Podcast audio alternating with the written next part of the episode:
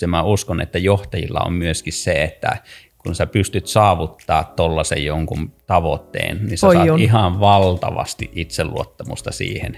Tai sit kun mä oon kävellyt vaikka 100 kilometriä sauvakävellyn kolme kertaa peräkkäin, ja työpäivän aikana tulee semmoinen tunne, että vähän väsyttää, niin mä voin aina itselle sanoa, että Lasse, et sä oikeasti väsynyt, että sä oot kävellyt 100 kilometriä 23 tuntia yhteen putken sauvoilla. Että se voi olla nyt väsynyt.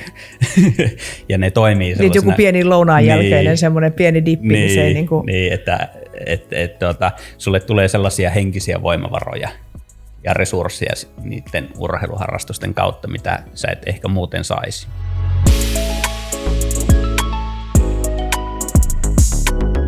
Tervetuloa Ilona Rauhala podcastiin. Lasse, mahtavaa, että tämä meidän keskustelu, mitä me ollaan ajan, nauhoittamisen ajankohtaa ollaan siirretty ja siirretty, niin vihdoinkin toteutuu. Mahtavaa, tämä on niin kiva olla nyt tässä. Ja tota, tämä paitavalinta on ihan, kun täällä on näitä keltaisia ruusujakin, niin Nimenomaan. tietysti kuulijat ei, kuulijat ei näe sitä väriä, mutta tota, joo. Hei, me tullaan puhumaan suorituskyvystä ja sulla on siihen, sulla on siihen hirveän paljon osaamista ja myöskin henkilökohtaista taustaa ja, ja tota, me ollaan tavattu aikoinaan noissa coaching-koulutuksissa. Mm. Sä oot ollut niissä ja sä oot ollut mukana executive coaching, sä oot pätevöitynyt executive coachiksi ja, ja team coachiksi ja, ja niin kuin monipuolisesti kaikkea, mutta tota, hei ennen kuin me sukelletaan kaikkiin teemoihin, mitä sulle kuuluu just nyt?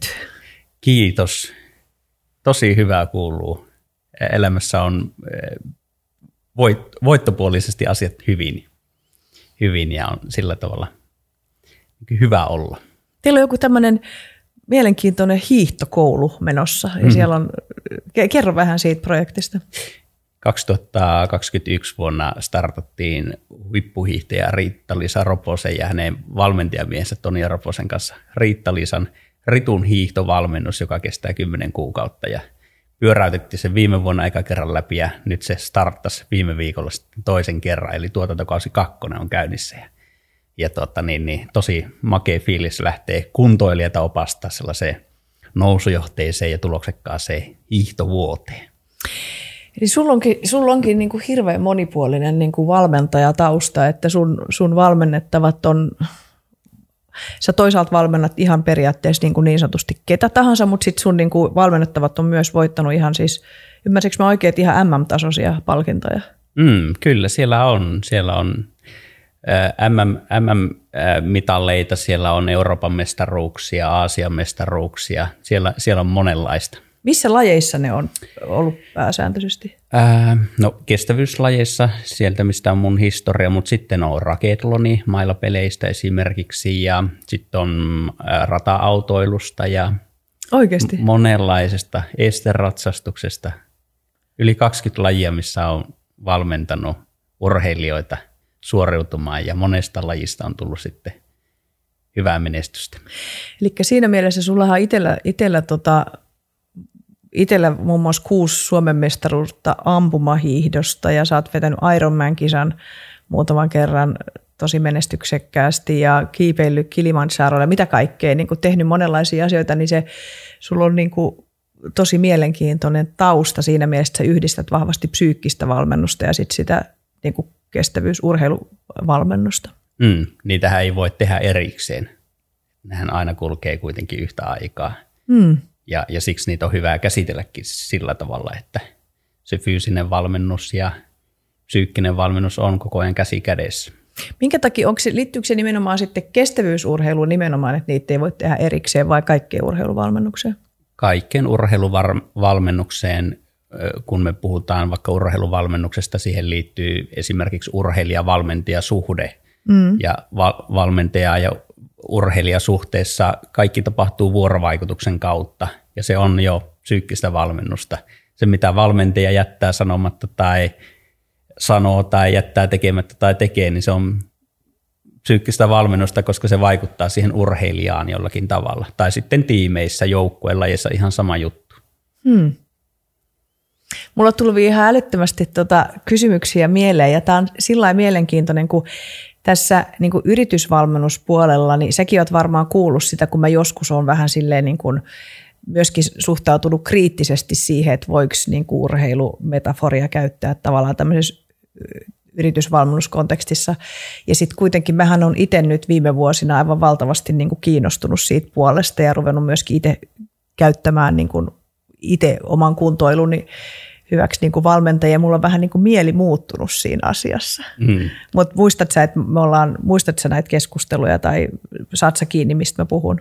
Joo, kyllä mä saan sitä kiinni ja, ja kyllähän se on tie, tietty totta, että siltä jotakin voi varastaa siltä mm. sporttipuolesta ja sitten jossakin kohtaa voi tulla liiallisia yksinkertaisuuksia tai koitetaan suoralla oikasta, kun mm. tuodaan joku sporttielämän näkökulma tai metafora tai case, case-esimerkki taas sitten hyvin kompleksiseen organisaatiomaailmaan. Mm, mm.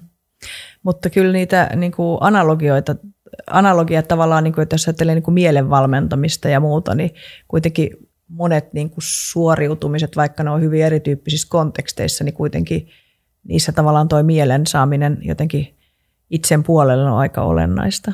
Se on ihan keskeistä. Joo. Muahan on puhutellut hirveän paljon se sun tausta. Mm. Kun mä joskus istuttiin ja mä kyselin, että mikä sun niin kuin, tausta ylipäätänsä on niin kuin kestävyysurheilijaksi, niin mm. sopiiko sulle, jos me käydään vähän sitä läpi? Se sopii hyvin. Joo. Kerro vähän, minkälaiseen perheeseen sä synnyit. Joo, mä oon syntynyt Kainuussa ja tuota, Kainuuhan, Kainuustahan sanotaan, että Kainuussa ei edes pessimismi kannata. Ja, ja se on se niin kuin, kulttuurillinen lähtökohta ja ei pidä niin kuin, ehkä viedä liian pitkälle sitä, sitä niin kuin slogania, mutta ää, on syntynyt Kainuussa ää, maalla ja tottunut, tottunut ja elänyt nuoruuteni maalla, jossa ei ole hirveän paljon ollut mitään virikkeitä ja ja tuota, ei ole ollut hirveästi mahdollisuuksia harrastamiseen tai, tai tämmöisiin niin kuin ohjattuun tai valmennukselliseen harrastukseen. Ja sitten perheelämä on ollut vähän, vähän sillä tavalla niin kuin irtonaista, että, että vanhemmat on ollut paljon keikkatöissä ja sitten on niin kuin keskenään lasten kanssa tultu sillä toimeen ja opittu elämään maalaiselämää sillä tavalla, että, että tota, asioita on täytynyt niin itse tehdä, jos niitä haluaa, että tapahtuu. Mm. Ja, ja tota, liikunta on ollut luonnollisesti maalla osa, osa sitä omaa nuoruutta ja ehkä sitten taas niin kuin urheilulajivalinnat tuli sitä ympäristöstä. Suomussalmella on vahvat ampumahihtoperinteet ja idoleita oli siellä paljon – olemassa ja se laji valikoitu vähän näiden idoleiden pohjalta. Minkä, minkä ikäisenä sulle valikoitu se laji? Öö, no kyllä mä oon hiihtänyt ihan pikkunatiaisesta asti, että varmaan 6-7-vuotiaasta ja, mm. ja sitten ampumahiihto. Ensimmäinen ampumahiihtokisa on ollut ehkä 11-12-vuotiaana, että sen jälkeen on ollut kisallisenssi ja mm. kilpailu siinä. Ja... Tuliko se enemmän sillä tavalla, sä oot kertonut myöskin sun, sun isästä, et, tai onko se ok, jos me puhutaan siitä? Kyllä. Hän oli vähän alkoholismiin taipumainen ja et, et tavallaan niin sen takia minua kiinnosti se, että oliko hän, suositteliko niin kuin vanhemmat sitä hiihtämistä vai oliko se jotenkin vain, että kun koulussa kaikki hiihti vai oliko se vaan, että ei ollut mitään muuta kuin hiihtäminen? Siinä oli varmaan sekä että, et, et esimerkiksi ala-asteella mä muistan, muistan, että kun ala-asteella oli kahden kilometrin hiihtolenkki, hmm. niin tota, mä saatoin ihan hyvin käydä hiihtämässä täysillä sen kaksi kilometriä ja kellottamassa ajan, että kuinka hyvän ajan saan siinä hiihtolenkillä, että tuleeko pohjaajat. Että siinä oli tavallaan semmoista sisäsyntystä myöskin, että halusi tehdä sitä, mm. mutta kyllä sitä painetta tuli myöskin sieltä niin kuin, ää, tota, etenkin niin kuin isä, isän puolelta siihen harrastamiseen. Hiihtikö sun isä? Ää, ampumahiihto ja hirvenhiihtotaustaa on hänellä, Okay. Se, ja triatlon tausta, että ehkä sitten myöhemmällä iällä oma triatlon harrastus tuli sitten sitä kautta, että mä, mulle on jäänyt niin vahvasti sellainen mielikuva, ää, Tyynijärvi kesäiltana soudan veneellä ja isä ui siellä keskellä järveä märkäpuku päällä. Niinkö? Joo, ja siitä on jäänyt semmoinen tunne, että tuossa on jotakin tosi siistiä ja, ja tota, siitä lähti se oma triathlon-harrastus sitten myöhemmin käyntiin, sitä mielikuvasta. Oh, oh. No miten, minkälaista se elämä sitten oli siellä? Se joskus kuvasit, että sä otsalampun kanssa siellä niin teit mm. itsellesi latuja metsää. Ja... Joo. Tota, hyvin vaatimattomasti elettiin. Meidän koti käytännössä oli äh, tällainen, äh, siellä oli siis turkistarhoja ja se oli tämmöinen nahottamo. Noin ehkä 30-44 olisiko ollut se meidän koti, ja meitä oli viisi henkilöä siinä sitten niin kuin asusteli ja, ja tota, ää, ei ollut sisävessaa, ei ollut sisäsuihkuja ja tämmöisiä. Että niin kuin Missä ul- sä kävit suihkussa? Ää, meillä oli sellainen ulkorakennus, jo, joka sitten rakennettiin myöhemmin, tämmöinen hirsinen ulkorakennus, ja sinne tehtiin niin kuin sauna, puulämmitteinen sauna, ja sinne kannettiin aina sankolla vettä, lämmin ja kylmä vesi, ja siellä käytiin suihkuttelemassa. Mm. Oh.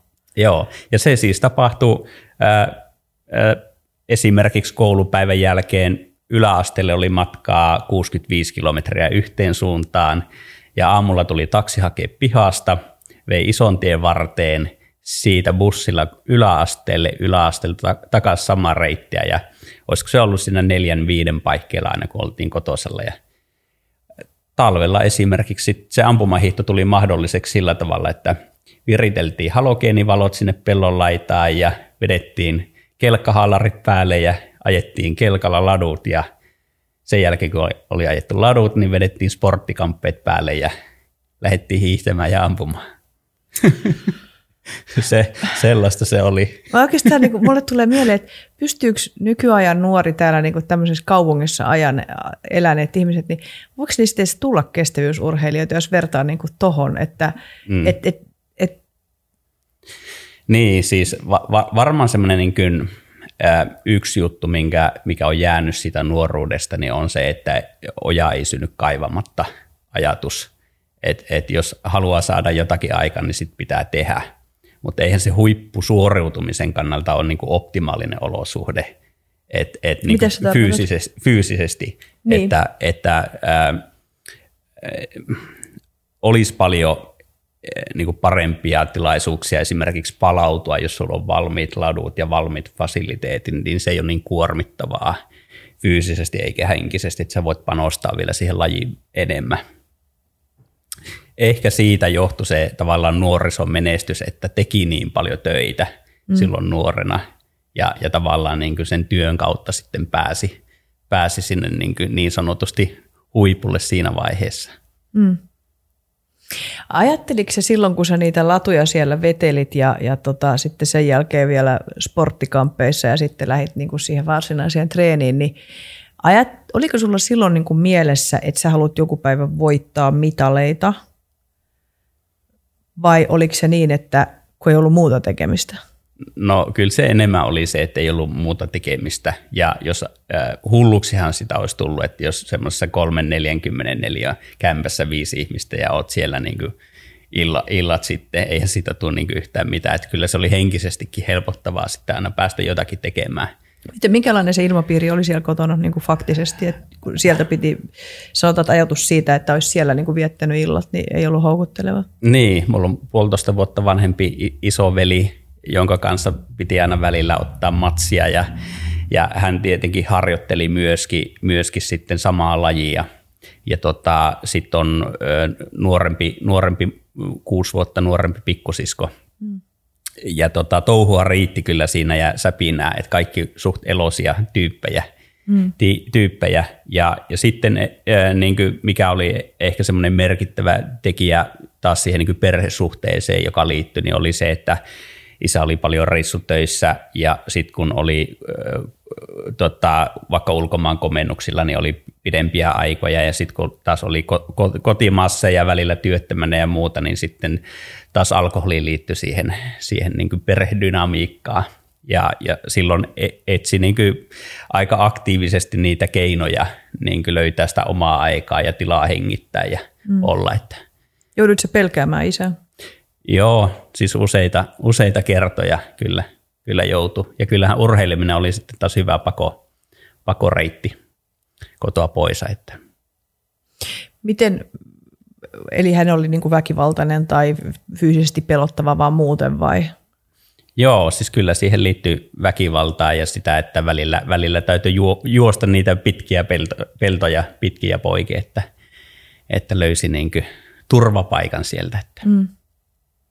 Et, et sitten taas ää, 16-17-vuotiaana, ää, tota, kun vanhemmat eros, niin se oli itselle taas semmoinen niin helpotus mm. sillä tavalla, että tiesi, että nyt asiat niin menee parempaan suuntaan. Miten muuten, siis ensinnäkin kiitos luottamuksesta, että sä niin kuin puhut tuosta jotenkin se ajatus siitä, että, että Lasse juoksee siellä niin kuin pitkin peltoja ja etsii niin kuin turvaa, niin miten, miten, minkälainen se tunne, mitä tunteita sä oot siinä käynyt läpi tai ajatuksia tai, vai onko se vaan niin puhdasta kauhua vai onko se vaan selviytymistä?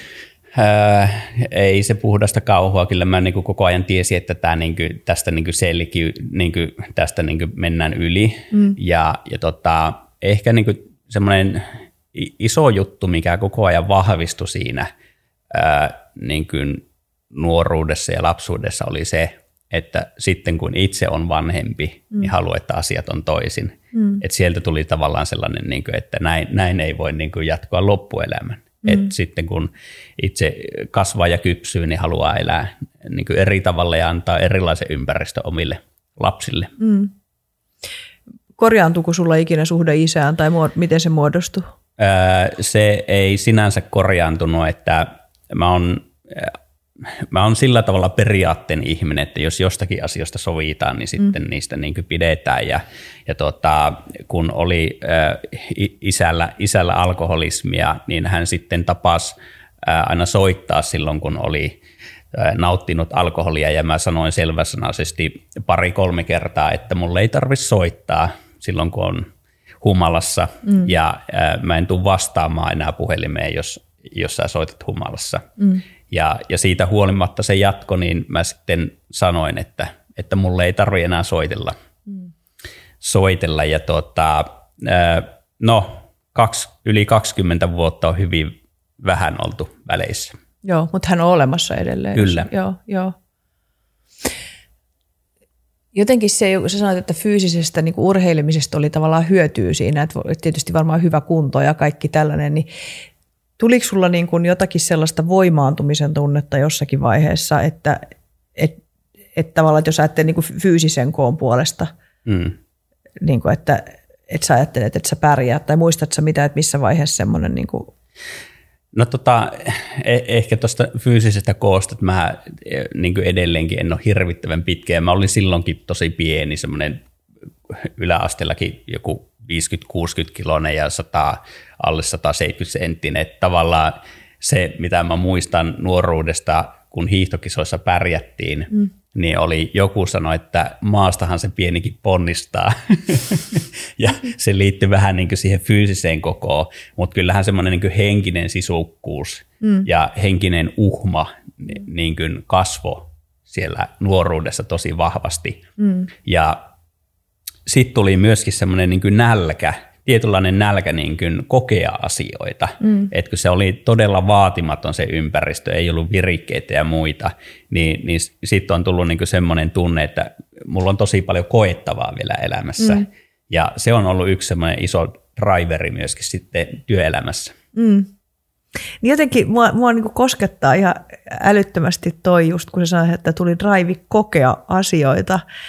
Ja kun mä oon nähnyt sut ensimmäisiä kertoja ja seurannut sua siellä, että sä oot ollut jossain tilanteessa, missä on muita ihmisiä, niin jotenkin sä oot näyttäytynyt mulle niin sellaiselta tyypiltä, että tuolla tyypillä on niinku todellakin niinku paketti kasassa ja sulla on niinku hmm. homma hallussa, että sä oot niinku suvereeni ja, ja sä piirrät niitä kuvia, sulla on hirveän mielenkiintoinen Instagram-tili ja sä luennoit ja oot kirjoittanut valtavan määrän kirjoja ja tota, ollut mukana perustamassa erilaisia projekteja. Niin jotenkin se niin kuin, jotenkin, koska sitähän helposti tekee semmoisen tulkinnan, että no on nyt ollut, ollut aina niin kuin asiat hyvin ja, mm. ja varmaan saanut hyvät lähtökohdat. Ja sitten jotenkin se ajatus siitä, että se ei niin kuin ollut niin, vaan että, että se on jotenkin kauhean niin kuin minimalistisista lähtökohdista lähtenyt, niin se puhuttelee mua tosi paljon juuri tämä, että miten, mikä kaikki elämässä on mahdollista. Niin, niin ja, ja, ja vaikka menneisyys on menetetty, että sitä ei voi tavallaan korjata, niin mm. kyllä se sillä tavalla tietyissä asioissa seuraa edelleen ja koko työuran on seurannut, että ää, opiskelu ei ollut ykkösprioriteetti silloin nuorena ja ei sitten, kotoakaan ei tavallaan tullut semmoista niin kuin, sellaista kannustusta esimerkiksi opiskelemiseen, sitä ei pidetty niin tärkeänä kuin urheiliminen. Mm. Että urheilu oli tärkeää. Ja sitten myöhäisemmässä vaiheessa taas niin kuin työuralla on joutunut tekemään paljon erilaisia tavallaan sellaisia valintoja, kun ei ole voinut edetä ää, tiettyihin vaikka niin kuin opiskelupaikkoihin tai positioihin, koska ei ole sitä aiempaa niin kuin koulutushistoriaa tai taustaa tai sertifikaattia tai tämmöisiä, niin on täytynyt tavallaan tekemällä niin kuin ratkaista asioita, jotta pääsee eteenpäin. Ja, ja siitä on syntynyt tietyllä tavalla sellaista niin kuin innovatiivisuushenkeä ja yritt, yrittäjähenkeä myöskin, että, että et, äh, mahottomat unelmat vaatii vaan vähän enemmän töitä kuin mahdolliset unelmat. Mm, mm. Ja, ja, ja se on tavallaan niin semmoinen, että kun on syntynyt semmoinen ää, tekemisen asenne, niin sitten mikä tahansa tavoite, niin tuntuu siltä, että pitää vaan tehdä vähän enemmän hommia. Mm. Niin sä oot elävä esimerkki just siitä, että jos ajattelee niin kuin tämän päivän nuoriakin, kun ne on niin kuin huolissaan siitä, että saako se niin kuin opiskelupaikkaa ja pääseekö ne nyt sinne kouluun ja tänne kouluun, niin sä oot elävä esimerkki siitä, että se ei kuitenkaan ratkaise asioita, vaan että on niin kuin myös muita reittejä ja sitten jotenkin se, että tärkeämpää on, on se tekeminen kuin se, että sulla nyt on sitten jotain, toki monissa ammatissa tarvitaan ne plakaatit tämmöisissä niin kuin varsinkin, jotka on luvanvarasta tekemistä ja tämmöistä, mm. mutta, mutta se on tosi, tosi puhuttelevaa. Niin, ja sitten myöskin se, että yläasteella kyllä mä muistan sen, että, että mä sanoin moneen kertaan, että kirjat ei ole mun juttu, että mä en tule enää lukemaan, että kun tämä kir- tämä opiskelu päättyy, niin mä keskityn urheilemiseen. Ja, Oliko se niin, että kun peruskoulu päättyi, niin. että sä et mennyt siinä, sä et mennyt lukioon? Joo, siis mä laiton urheilulukioon hakupaperit ja kun oli viimeinen päivä, niin mä menin rehtorin kanslia ja hain ne paperit pois sieltä. Ja, ja totta, sitten päädyin metsä, metsätaloutta opiskelemaan. Ja, ja sitten toinen juttu lukemisen lisäksi liittyy kieliin, että kielet ei ole niin mun juttu, että mit, mitä mä niillä kielillä teen, että, että tota, niin, niin kyllä mä pärjään ilmankin. Ja, ja, ja sitten ää, tota, ää, 19 kirjaa ja, valmen, niin kirjoittanut. Niin, niin. ja valmennuskeikkoja, luentokeikkoja englannin kielellä ja näin poispäin. Sitten, että kun syntyi vaan myöhemmin se niin kuin halu et, tai tuli semmoinen, niin kuin, että mä en pääse vaan eteenpäin, jos mä en niin kuin, opiskele näitä kieliä. Mm. Ja sitten kun oli tosi paljon sanottavaa ja annettavaa, ja se kirjoittaminen oli sillä tavalla kuitenkin nuoruudessa ikään kuin jäänyt verenkiertoon, kun harrastin paljon tyttöjen kanssa kirjeen vaihtoa. Niinkö? Joo. Lasse, miten se pyää? niin tota, mä olin tottunut silleen kir- niin kirjoittamaan ja jäsentämään ajatuksia kirjoittamalla, niin se ehkä tuli sieltä sitten, kun syntyi sopivat niin konteksti ja tarve sille kirjoitustyölle. Niin. niin ja siis sähän itsekin luet hirveästi, tai mm. ainakin noissa valmennuksissa aina kun jostakin kirjasta puhutaan, niin sä oot jo lukenut sen niin kuin vuosia sitten. ja tota, tai sitten jos et ole, niin sä oot vähintäänkin sen heti lukenut ja tehnyt siitä jonkun, jonkun kuvan, mutta, mutta tota, hirveän puhuttelevaa jotenkin se, se tavallaan aina semmoinen niin eteenpäin katsova niin kuin meininki, mikä sulla jotenkin, jotenkin on ja se huokuu susta niin kuin vahvasti edelleen. Mm. Joo, kyllä se varmasti näin on, että semmoinen optimistisuus ja, ja eteenpäin meneminen, yleensäkin oppiminen ja mm. kas, kasvu on, on sellainen juttu, joka innostaa joka päivä. Mm. No suorituskyky, siitä on tullut sun, niin kuin, siitä on tullut sun sellainen oikein leipälaji, mutta myöskin semmoinen niin kuin hengen, hengen palo, että mm. suorituskyky kiinnostaa sinua aivan älyttömästi ja sä oot kehittänyt siihen valtavasti, valtavasti osaamista, että sä niin kuin, pystyt ja kykenet auttamaan niin kuin myös muita hyvin erilaisissa rooleissa kehittää suorituskyky, ei pelkästään urheilijoita, mutta myöskin johtajia ja, mm. ja tota, työ, työelämän pelipaikoilla.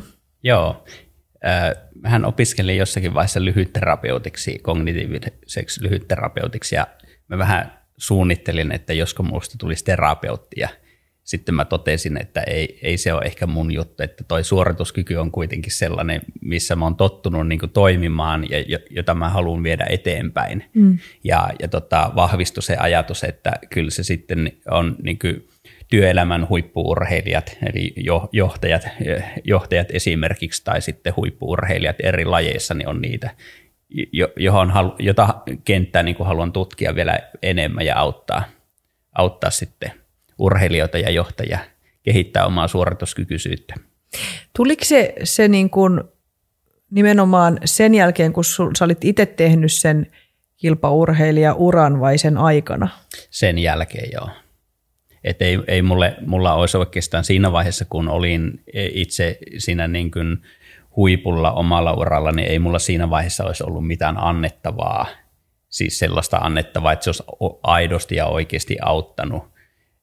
No urheilijoita ehkä jonkin verran, mutta johtajia organisaatiossa niin ei olisi auttanut, että se olisi ollut liian, liian niin kuin sen fyysisen harjoittelun kopioimista vaan siihen organisaatioympäristöön, että kaikki opiskelu, mikä on sen uran jälkeen tapahtunut, coaching-opinnot ja lyhytterapiaopinnot, psyykkisen valmennuksen opinnot ja näin poispäin, niin ne on auttanut eh, niin kuin hahmottamaan ja jäsentämään sitä, että mitä sillä eh, huippujohtajan päässä liikkuu mm. ja, ja miten sitä koko kenttää ja ajattelua pitää jäsentää niin, että se eh, siirtyy suorituskyvyksi. Mm, mm. Miten muuten, Mä haluan, että sukelletaan nimenomaan siihen suorituskykyyn ja sitten just tähän niin kuin mentaalipuolen ja sitten kestävyysharjoittelun niin kuin yhdistämiseen, missä puhut paljon. Mutta ennen kuin mennään siihen, niin minkälaisia äh, vahvuuksia, mutta sitten myöskin haasteita sulla itsellä oli nimenomaan silloin, kun sä olit, teit sitä kilpaurheilua ampumahiihteenä. Mutta sitten no sit sä, sä olit myöskin triatlonia ja näitä, mutta jos ajatellaan siitä ampumahiihdosta – Mm, vahvuuksia varmasti on se niin kuin eh, pitkäjänteisyys, määrätietoisuus ja tavoitteellisuus. Ne on ehdottomasti sellaisia, jota, jota niin kuin huomasin luonnostaan korostavan myöskin niissä niin kuin valmennustilanteissa. Et, Pakko muuten jo. kysyä, että palaako sinulla ikinä pinna? Todellakin palaa. Okay. siis palaa ihan, siis kun on pieniä lapsia, niin palaa välillä. Okei, okay, joo. Ää, valmennustilanteissa esimerkiksi tai jossakin muussa kontekstissa niin hyvin harvoin. Mm-hmm. Et, et, tota, on oppinut sillä tavalla säätelemään ja on ehkä myöskin lu- luonteeltaan ja temperamentiltaan sellainen, että Joo. pystyy. Okei, mutta pitkäjänteisyys ja nämä oli niinku niitä sun, sun vahvuuksia. Joo, määrätietoisuus niin. ja tavoitteellisuus. Joo. Kyllä. Mites, mitkä oli sun heikkoja kohtia? Ää, no vai saako urheilija paljastaa niitä? Saa, totta kai. Siis e, liika naivius esimerkiksi sen suhteen, että, että kun sä keskityt vain siihen itse tekemiseen, niin tulokset tulee. Että et tavallaan se yksilöurheilijana sokaistuu sille ajatukselle, että mä voin itse sillä omalla toiminnalla vaikuttaa siihen lopputulokseen, vaikka siihen vaikuttaa sadat tai tuhannet eri tekijät ja varsinkin kun mennään sitten johtajien kanssa, jossa on niin kompleksinen organisaatio ja muuttuva maailma vielä sen mm. organisaation ulkopuolella, mm. niin oli, tuli tosi monta kertaa turpaan siinä mielessä, että, että huomasin ajattelevani asioista liian yksinkertaisesti. Joo, mutta oliko se sulle sitten siinä myöskin itsellesi urheilijana siihen asti vai sitten kun sä siirryit niin kuin siihen valmennustehtäviin? No ei oikeastaan urheilijana, koska äh, mä en... Äh, mä en nähnyt sitä. Mm. Mä en vaan niin nähnyt, että, että nämä asiat on paljon monimutkaisempia, että mä olin liian laput silmillä. Joo. Tiedätkö, että mä ajoin liikaa vaan moottorikelkalasta yhtä latua ja, ja tota, niin ajattelin, että tämän kun saa vaan valmiiksi, niin menestys ottaa siellä. Oliko sulla, miten sulla urheilijana niin kuin sitten tavallaan, että mitkä oli siinä sulla semmoisia isompia niin kuin mentaalisia asioita itsesi kanssa voitettaviksi?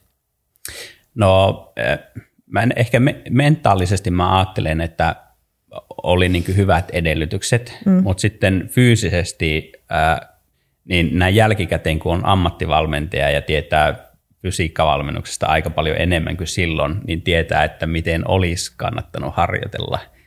Että, että sitä omaa, niin kuin, omia va, fyysisiä vahvuuksia, omaa potentiaalia ei pystynyt siinä vaiheessa kanavoimaan, koska ei ollut ammattivalmentajia silloin. Että mm. oli vain joku, joka antoi jonkun kopioidun harjoitusohjelman ja sitten se noudatit tai et noudattanut sitä. Sieltä kyliltä tuli joku niin. semmoinen kopiopaperin kanssa. Niin, se, semmoinen nivaska. nivaska Tuosta tuli. lähdet tekemään. Niin, kyllä, joka annettiin kaikille sama ikäluokkaa oleville. Et, et se valmennus ei ollut niin huippua silloin, kun, kun olisi pitänyt. Mutta sitten taas niin henkisesti ää, varmasti ne olosuhteet tietyllä tavalla jalosti sellaisen niin asenteen, että ei se ainakaan sitä päästä jää kiinni sitten se menestyminen. Ihan, ihan sairaan tota, mielenkiintoista. No miten, miten jos sä, niin kuin, nyt tänä päivänä, kun sä valmennat uh, suorituskykyä, mm. miten sä niin kuin lähestyt sitä asiaa sitten, kun sä lähdet jonkun kanssa työskentelemään? Että? No tyypillisesti pitää hahmottaa ensin se niin kuin, tietyllä tavalla ne lajin vaatimukset että, että tota, organisaatiossa ja huippujohtajalla on tietyt lajivaatimukset, mihin sen täytyy niin kuin kehittää omaa kyvykkyyttä ja urheilijalla mm. samalla tavalla. Mm. Et jos on vaikka ampumahiihtäjä, me, me, meillä pitää olla tiedossa, että mitkä on ne psykologiset vaatimukset, mitkä on fyysiset vaatimukset. Mm. Ja kartoittaa ensin ne ja sitten lähteä tutkimaan, että onko jotakin sellaisia taitoja tai kyvykkyyksiä, jotka ei ole vielä niin hyvällä tasolla, että ne vastaisi niihin vaatimuksiin. Että aika usein se lähtee siitä liikkeelle. Mitä, mitä lajia sä valmennat kaikista mieluiten? Jos me otetaan tähän joku esimerkki. Vähän on itse nyt ruvennut harrastaa sitä juoksua. Mä siinä yritän nyt päästä mun näistä uskomuksista mm. eroon. Mutta mikä on sulle semmoinen niin laji, mistä sä kaikista mieluiten puhuisit?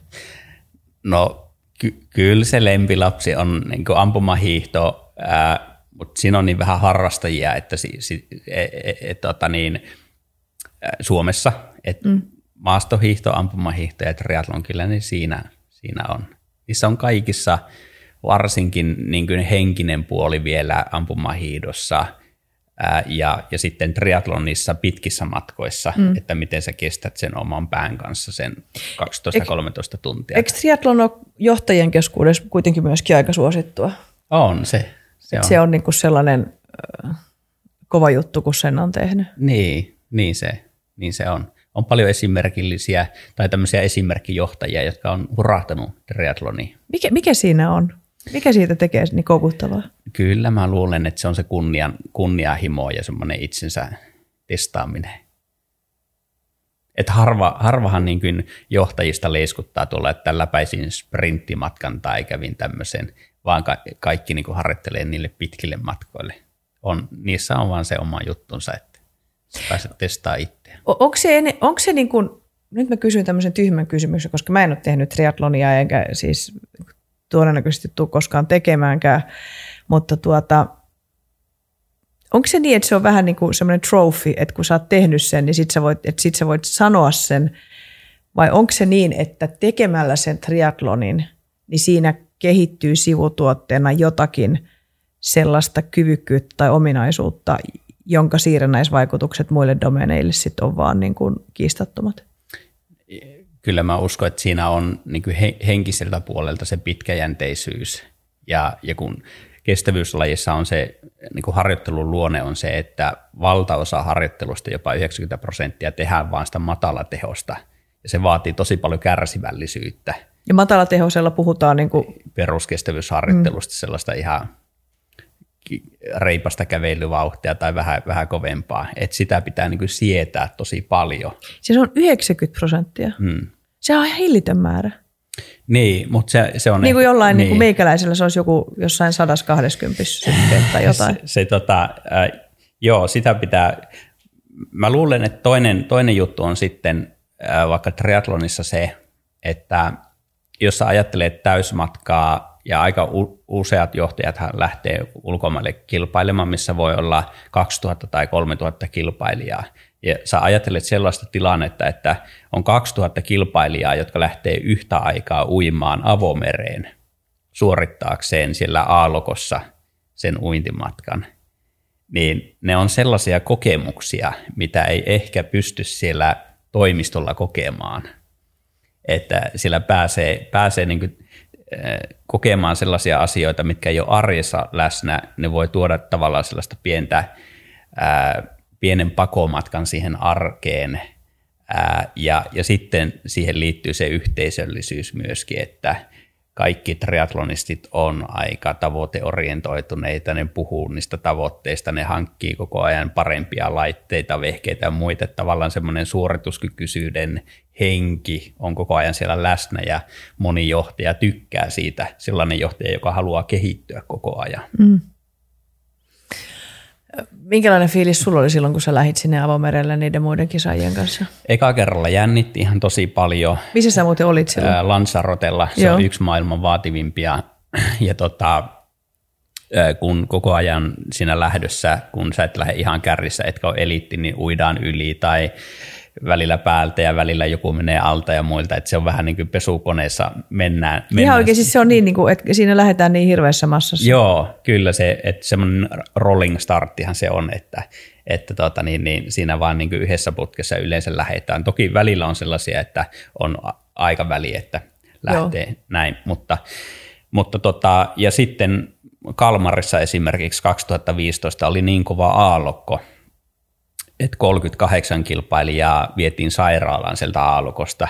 Kun, tuota, se naarattiin jollain, mitä? pelastusveneillä ja skoottereilla sieltä haettiin sieltä Herra aallokosta. Se oli todella raju aallokko ja mäkin muistan silloin, kun pääsin satamaaltaasta sinne avomerelle ja huomasin 700 metrin päässä, että on ensimmäinen poju, mistä pitää kääntyä vielä sinne niin kuin ulapalle päin, niin ajattelin, että niinköhän mä pääsen edes tuohon niin ensimmäiselle pojulle.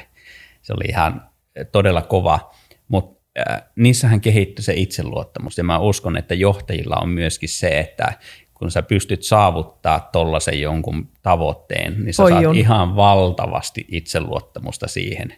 Tai sitten kun mä oon kävellyt vaikka 100 kilometriä sauvakävellyn kolme kertaa peräkkäin, ja työpäivän aikana tulee semmoinen tunne, että vähän väsyttää, niin mä voin aina itselle sanoa, että Lasse, et sä oikeasti väsynyt, että sä oot kävellyt 100 kilometriä 23 tuntia yhteen putken sauvoilla. Että se voi olla nyt väsynyt. ja ne toimii sellaisena... Niin joku pieni lounaan jälkeinen niin, semmoinen pieni dippi. Niin, niin, se niin, kuin... niin että et, et, tuota, sulle tulee sellaisia henkisiä voimavaroja ja resursseja niiden urheiluharrastusten kautta, mitä sä et ehkä muuten saisi. Pitäisiköhän ruveta vähän vakavammin suhtautumaan tuohon urheiluun. Jotenkin tulee semmoinen, semmoinen tota... Joo, mä, mä, mä uskon sua, kun sä sanot ton. Mä uskon sua. Ja mä, mä huomaan, että kun mä kuuntelen sua, niin mulla niin kuin jotenkin eh, kasvaa semmoinen nälkä, että ei hitto. Tuota, no minkälainen fiilis se oli siinä pojulla, kun sä pääsit siihen pojulle?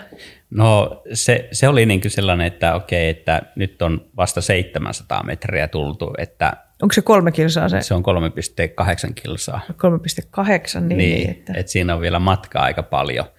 paljon että tota, mutta sitten kun pääsi rantaan, niin oli niin semmoinen tunne, vaikka uintihan ei ole kuin se 3,8 kilsaa, niin se ei kestä kuin vähän yli tunnin, ja kokonaissuoritus, jos menee vaikka 10 tuntia, niin se ei kuin noin kymmenes osa. Siis vedättekö te tunnissa sen 3,8? Tunti, tunti, vartti siihen väliin. No se on kyllä aika kovaa uintia. Niin, se on ihan semmoista hyvää tahtia. Siinä saa sutia menemään. Joo. Niin se on vaan niin tosi murto-osa niin. siitä kokonaista kisasta. Sitten alkaa niin se tota, pyöräily ja niin. tuleeko pyöräily sen jälkeen ja sitten tulee juoksu? Joo, Joo pyöräily, pyöräily sen jälkeen ja totta niin, 180 kilsaa. Mutta sehän menee helposti, kun ei tarvi olla sillä vedessä. Että Maalla on helpompi hengittää. Joo. Tota, no miten, mitä, tota, mitkä on sellaisia niin kuin tyypillisiä, tai voiko sitä sanoa, että mitkä on tyypillisiä asioita, että vaikkapa ihmiset, jotka haluavat sitä suorituskykyä niin kuin kehittää, niin mitkä on niin kuin yleisimpiä harhaluuloja tai uskomuksia siihen liittyen? Tota, ähm, no jos mä ensin, ensin ajattelen niin kuin sportin puolelta vaikka, niin, me voidaan puhua siitä sportista, Joo. koska sittenhän ne on siirrännöisvaikunnuksia itse asiassa niin kuin sinne johtamisen kenttään. Joo, jotkut asiat siirtyy ja tota, yksi asia on sellainen, että ää, mun kokemuksen mukaan, että sä voit tietää asioista tosi paljon, mutta silti sä et noudata niitä a, niin kuin oppeja. Et, et, et, se on ihan sama, vaikka sä oot lääkäri ja sä tietäisit se fysiologia ihan täysin, mm. niin silti sä voit harjoitella ihan väärin. Mikä on yleisin No esimerkiksi se, että vaikka se juurikin se matala tehonen harjoittelu tehdään liian kovaa. Mm. Että se oikeasti pitää olla matala, matala Niin. tehosta. Ja Niin, onko se niin, että sitä pitää olla myös, niin kuin, että kuinka, että sitä pitää, niiden pitää olla pitkiä niiden harjoitusten? pitkiä ja hyvin rauhallisia. Ja, ja se niin kuin itse säätely itse asiassa taitona on todella tärkeä. Että et sä uskallat tehdä sellaisen harjoituksen, joka ei oikeastaan tunnu missään. Ja niinhän se on myöskin työelämässä, että sun pitää tehdä tavallaan semmoista perusduunia, joka ei, tunnu, joka ei haise hieltä kovin paljon. niin, niin sun pitää vaan niin tehdä sitä ihan liikaa. Niin mikä se on vähän niin kuin, toi on niin aika hyvä, hyvä analogia, että onko se ajatus, että sit se on vasta sporttia, kun pitää saada hiki päälle. Koska Niin. mun mieshän aina sanoo, että kun me ruvettiin seurustelemaan, mä ajattelin, että lähdetäänkö kävelylle, sä että no eihän ei kävelyt, kun ei, ei siinä tule hiki, mm. että eihän se ole niin kuin mitään treeniä, niin tavallaan jos on organisaatio elämässä, niin, niin kyllähän sielläkin helposti on niin sellaisia uskomuksia, että kun mä oon kauhean kiireinen mm. ja koko ajan tohotan menemään, niin sitten se on niin kuin kunnon työntekoa. Kyllä. Niin Niin, se, se on e- ehkä se, se tota, muistan Jari Sarasvuo totesi joskus sillä tavalla, että ei niin paljon kuin mahdollista, vaan niin vähän kuin tarpeen. Joo, mä oon kuullut, mun, mun vanhempi poika hokee aina tätä. Joo, Se on ja- kuullut ja- sen Jarilta. Joo, ja sitten kestävyys, vaikka kestävyysurheiluun tai urheiluun ylipäätänsä, että ei niin kova kuin mahdollista, vaan niin hitaasti kuin on tarpeen. Ja mä muistan ensimmäisen, ensimmäisen Ironman-kisan voittanut, en muista hänen nimeä, sanoi silloin Lanzaroten kisassa, kun piti avajaispuheen, niin hän, hän niin kuin ensimmäisenä sanoi, että go slow to go fast. Se oli mun mielestä niin kuin hyvin kiteytetty, että etene rauhallisesti mennäksesi nopeasti. Go slow to go fast. Mm. Avaa mulle vähän jotenkin, tota, koska mä ainakin itse tunnistan sen, että mä kuulen ton ja mä ymmärrän ton, mm. mutta esimerkiksi nyt vaikka kun itse juoksee, niin mä huomaan, että silti mä koko ajan kyttään tavallaan sitä, että paljon mä teen siellä korkeammalla sykkeellä. Et mi- mistä tämä harha johtuu ja miten sen voisi niin omassa mielessä muuttaa? Mm. No tota, yleensähän asiat muuttuu ää, mun kokemuksen mukaan parhaiten ohjatusti. Että kun mm. sä saat koko ajan sitä palautetta mm. ja joku luo sulle uskoa. Haaste on se, että jos sä alat itse tekemään vaikka jonkun oppien mukaan, niin sä alat itse kyseenalaistamaan sen, että, että no, voiko oikeasti kävellä näitä harjoituksia ja näin poispäin. Niin sitten jos sulla on joku valmentaja, joka on valmentanut vaikka menestyksekkäästi urheilijoita huipulle ja se mm. tietää, että näin se vaan pitää rakentaa, niin kun sulla on joku auktoriteetti tai joku valmentaja, joka tietää oikeasti se asia, niin se pystyy antaa sellaista palautetta, joka luo suhun uskoa, että no näin se kannattaa tehdä. Mm.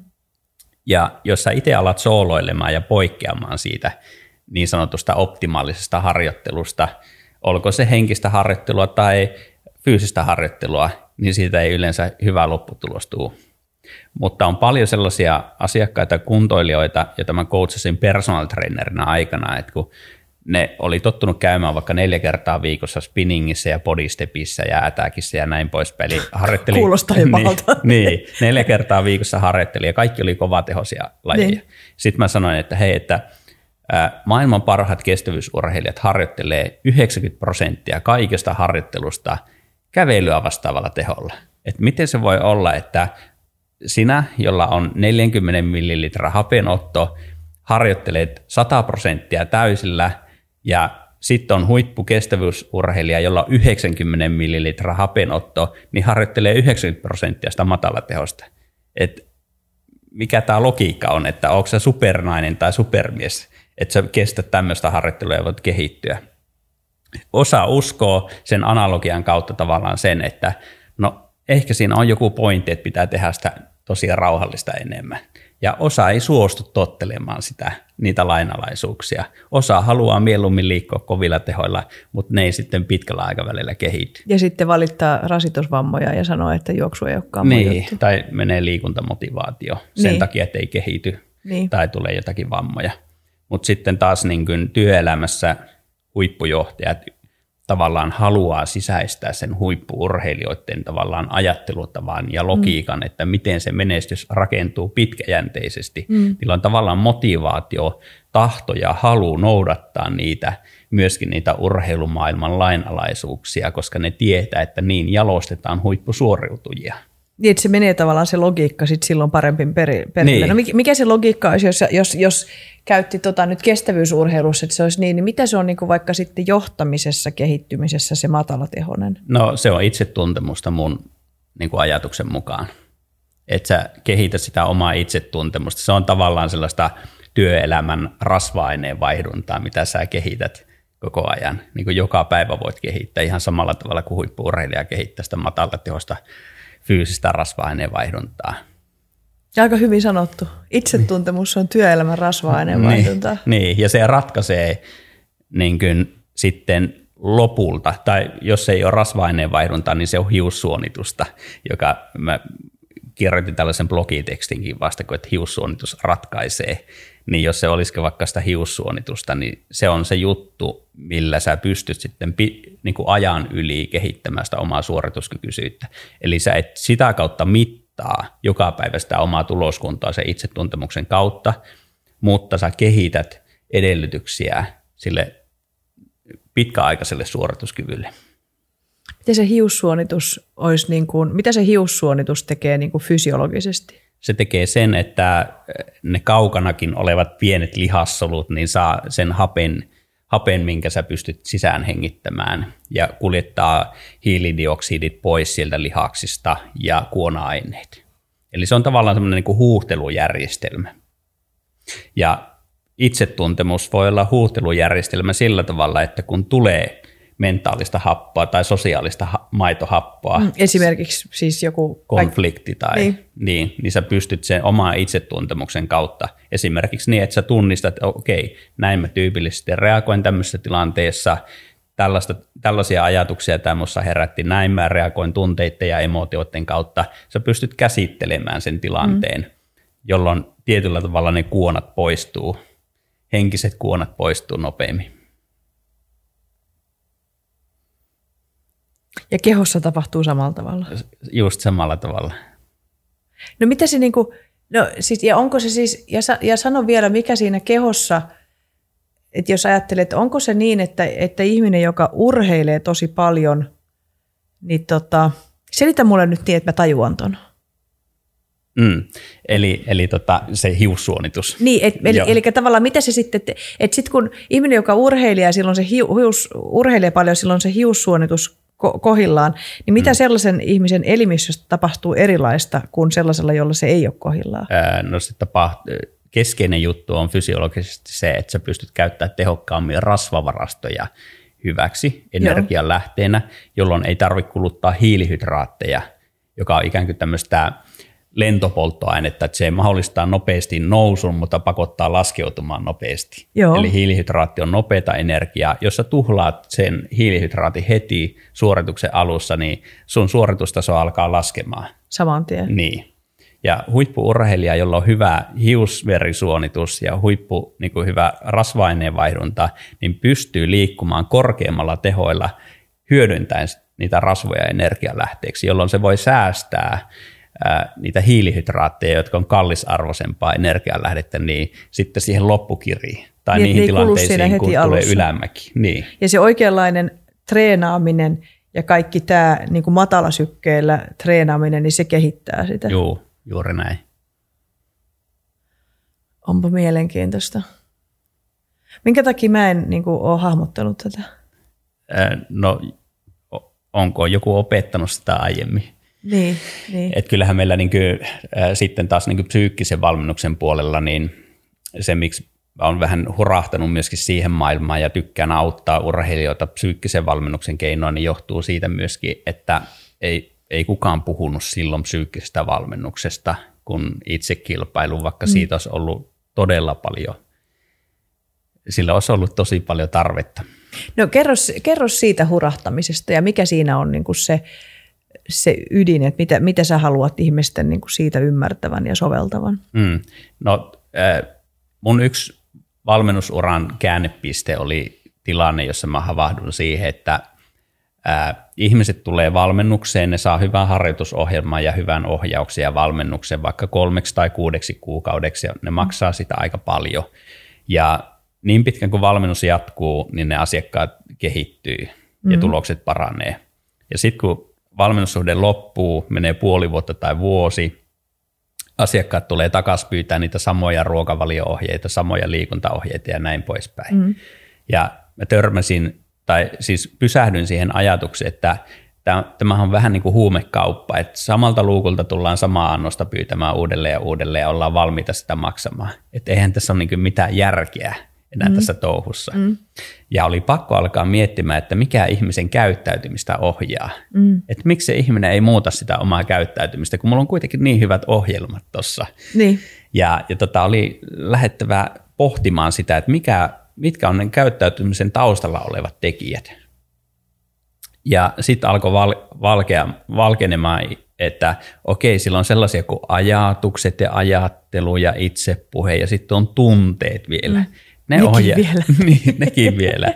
Ja, ja sitten on vielä se ympäristö, eli konteksti. Mm. Että ne kaikki vaikuttaa siihen ihmisen käyttäytymiseen. Mm. Ja, ja sitten vasta, kun sä pystyt vaikuttamaan siihen käyttäytymisen taustalla oleviin tekijöihin, niin mm. voidaan te- tehdä pysyvämpiä muutoksia. Se oli sellainen niin kuin kulminaatiopiste. Siitä mä hurahdin, lähdin tutkimaan sitä enemmän ja opiskelemaan. Kuinka vastaanottavaisia sun asiakaskunta on, on niin kuin näille, tosiasi- näille tosiasioille, mitkä me tiedetään tosiasioiksi, mm. tai ainakin pidetään niitä tosiasioina? No tota, multa lähtökohtaisesti pyydetään juurikin koutsausta ja valmennusta noihin asioihin, että mun mm. asiakkaat on lähtökohtaisesti hyvin vastaanottavaisia. Mm. Niillä on se oma tahtotila ja motivaatio. Mm. Ja se on, se on ihan hirveän tota, hieno nähdä, millä tavalla tavallaan tämä, jos ajattelee itse niin kuin psykologina ja tavallaan tämän psyykkisen valmentamisen niin kuin sieltä perinteistä tulevana ja sitten sulla on ollut tuo urheilutausta, niin tämä, että miten tänä päivänä nämä on niin kuin yhdistymässä mm. niin kuin puolia toisin ja musta, musta se niin kuin hyödyttää molempia kenttiä. Niin tota, miten sä itse niin näet, että miten tavallaan, mihin tämä tulee johtamaan tavallaan, että nämä osaamiset ja ymmärrykset tänä aikana vahvasti yhdistyy? Mm, kyllä mä uskon siihen niin kuin holistisempaan näkökulmaan. Mä muistaakseni joskus 2006 tai 2007 vuonna ajattelin personal trainingista, että kymmenen vuoden päästä tämä muistuttaa enemmän life coachingia – että otetaan se koko, koko mm. niin kuin ihmisen arki ja elämä mm. huomioon entistä paremmin ja siihen suuntaan tämä on koko ajan mennyt. Mm. mennyt ja mä uskon, että työelämässä tapahtuu samalla tavalla koko ajan enemmän ja enemmän se holistisuus näkökulma vahvistuu. Mikä on Lasse sellainen asia, että jos sä ajattelet, että kun sä itse myöskin valmentaudut jatkuvasti mm. ja vaan ainakin oppinut tuntemaan sut tämmöisenä ikuisena oppijana, oppijana ja tota, sä oot niin kuin valtavan kiinnostunut monista asioista ja sulla on, mulle sä näyttäydyt ihmisenä, jolla on niin kuin myösky hyvä omaksumiskyky ja yhdistellä kaikkea sitä, sitä, mitä sä jo osaat, niin sitten niihin uuteen. Niin mikä on, on sun omassa elämässä sellainen, niin kuin, missä sä haluat nähdä itsesi menevän vielä eteenpäin? Tota, jos, jos mä ehkä sanon sen siitä suunnasta ensin, että että jos, jos on joku niin kuin pelko olemassa, mm. niin, niin tota, semmoinen niin oma henkilökohtainen pelko on se, että menettää sen halun kiinnostua ja oppia uusista asioista. Se on joka päivä mä vähintään tunnin opiskelen. että se, se on mun arjessa, että joka päivä vähintään tunnin opiskelen jotakin uutta, teen muistiinpanoja, luen kirjoja ja näin poispäin. Mm ja mä saan siitä voimaa tosi paljon, koska koko ajan se ruokkii sitä niin oppimi, oppimisen nälkää. Ja, ja tota, tärkein juttu siinä ehkä on se, että sun täytyy ikään kuin urheilussakin, että löytää se laji, jota sä rakastat. Sitten kun löytyy se oikea laji, niin sä alat niin kuin keksiä keinoja, että miten sä opit tehokkaammin ja paremmin. Mm oppiminen, että se, että se, että sä, eli se oppiminen, niin kuin sä sanoit, että se on se sun pahin pelko, että sä menettäisit sen. Niin. Miten sä voisit sen menettää? Öö, no tulisi joku terveydellinen, mm. joku komplikaatio tai menettäisin terveyden tai jonkun muun. Et se, on, se on tavallaan sellainen, että kun mä oon niin intohimoisesti halun oppia koko ajan ja uteliasti tutki asioita, niin musta tuntuu niin kuin kauhistuttavalta, että jos se vietäisi pois, mm niin se olisi niin kuin henkilökohtaisesti tosi iso, mm. iso menetys. Että ihan, mä tiedän sen, että jos sulla ei ole sisävessaa tai sisäsuihkua, mm. niin sä voit elää sen asian kanssa ihan hyvin. Sä mm. voit niin kuin olla siinä, ei mitään ongelmaa. Mutta jos sulta viedään pois se ää, kyky oppia, omaksua uusia asioita, olla utelias ja, ja näin poispäin, niin se, se on paljon pahempi strategia. Mm. Mm. Sä sanoit silloin tuossa, että silloin nuorena sulle tuli, tuli vahvasti ajatus, että – kun sä juoksit siellä pellon laidalla sitä isää pakoa mm. tai jotain, mitä milloinkin, niin sulle tuli niinku visioita, että miten sä haluat, että sun oma elämä menee. Mm. Niin nyt kun sä oot tullut itse isäksi, mm. niin onko se muuttanut sun ajatuksia siitä, että jotenkin sitä suhdetta, että mitä sille isälle tapahtui, että miksi isä oli sellainen kuin se oli? Joo, siis ehkä opiskeluiden kautta on tullut paljon, paljon tavallaan sitä ymmärrystä myöskin, että, että miksi, miksi tota, se historia on sellainen kuin se on ja, mm. ja myöskin niin kuin isän osalta. Ja sitten tietysti on kasvanut myöskin semmoinen ihanne, että mitä olisi ihanne isä mm. niin kuin, niin kuin omasta näkökulmasta ja enhän mä pääse siihen niin kuin lähellekään. Ää, ja tota, mä huomaan sen, että kyllä niin kuin tietyllä tavalla ää, sellainen kirja kuin vanhempieni kaltainen hyvä, hyvä kirja luettavaksi, niin tietyllä tavalla sen tunnistaa, että mitkä asiat on siirtynyt siihen omaan niin kuin vanhemmuuteen sieltä niistä opituista malleista ja muista, ja ne puskee välillä niin kuin läpi tosi voimakkaasti. Ja silloin mä huomaan, että mä en ole lähelläkään sitä ideaali vanhemmuutta niissä tilanteissa kuin mitä voisi olla. Mitä ne ominaisuudet on? No esimerkiksi empaattisuus, myötätuntoisuus, mm. se, et kun siihen niin kuin nuoruuteen liittyy paljon ankaruutta mm. esimerkiksi, niin, niin tota, ne niin kuin tulee läpi, mm. läpi semmoisessa tilanteessa, missä on hyvin, hyvin kuormittunut. Mm. Miten empatia, jos vielä, vielä jos ajattelee niin kuin, miten empatia ja myötätuntoisuus liittyy suorituskykyyn? Öö, esimerkiksi sillä tavalla, että jos sulla on hyvä kyky itsemyötätuntoon, niin se palaudut paremmin. Mm. Ja suorituskyvyssähän palautuminen on ihan oleellinen asia, että kuinka hyvin sä pala- palaudut niistä kovista harjoituksista, olipa ne henkisiä harjoituksia, sosiaalisia harjoituksia tai fyysisiä harjoituksia. Mm. Ja kun sä pystyt suhtautumaan pettymyksiin, vastoinkäymisiin myötätuntoisemmin, niin sulla on parempi kyky palautua myöskin. Mutta sitten taas johtajalla, että jos sä pystyt olemaan myötätuntoinen toisia kohtaan myöskin, niin se luo myöskin sen paremman palautumiskulttuurin siihen koko yhteisöön. Mm. Ei pelkästään niin kuin johtajaa itseensä. Mm. Että tavallaan tämmöinen niin vanhakantainen, vanhakantainen niin kuin häpäisemällä, häpäisemällä johtaminen. Niin. niin, niin, joo, kyllä kokemuksesta voin sanoa, että se on aika kuormittavaa. Mm. Mm. Liittyykö sun, muuten vaikka vielä kysyä tuohon, että kun sä miet, miettii sitä sun omaa urheilijatausta ja sitä uraa, niin silloin kun sä oot treenannut, niin oliko, oliko siellä, puhuttiinko silloin myötätunnosta tai oliko siellä niin kuin häpäisemistä keinovalikoimissa? Ää, mua on siis valmentanut rajavartijat ja poliisit ja, ja tota, näin poispäin. Ja, ja tota, mitään ottamatta heiltä pois. Ja 80-90-luvulla, niin se on ollut hyvin autoritääristä. Mm-hmm. Se meininki, valmennusmeininki myöskin, että mä muistan yhden valmentajan niin tämmöisen slogani, että sääli on sairautta. Ja, ja tota, se, se on jäänyt ikään kuin, niin kuin muistijäljeksi, että okei, että tämä kuvastaa aika hyvin sitä aikaa myöskin, että miten, mihin uskottiin. Kyllä mäkin harjoittelin sillä tavalla, että kun meillä oli 600-700 metriä pitkä nousu, vaara, minkä päällä me asuttiin, niin 12-13-vuotiaana mä juoksin sitä nousua sauvoilla ylös autorengas perässä.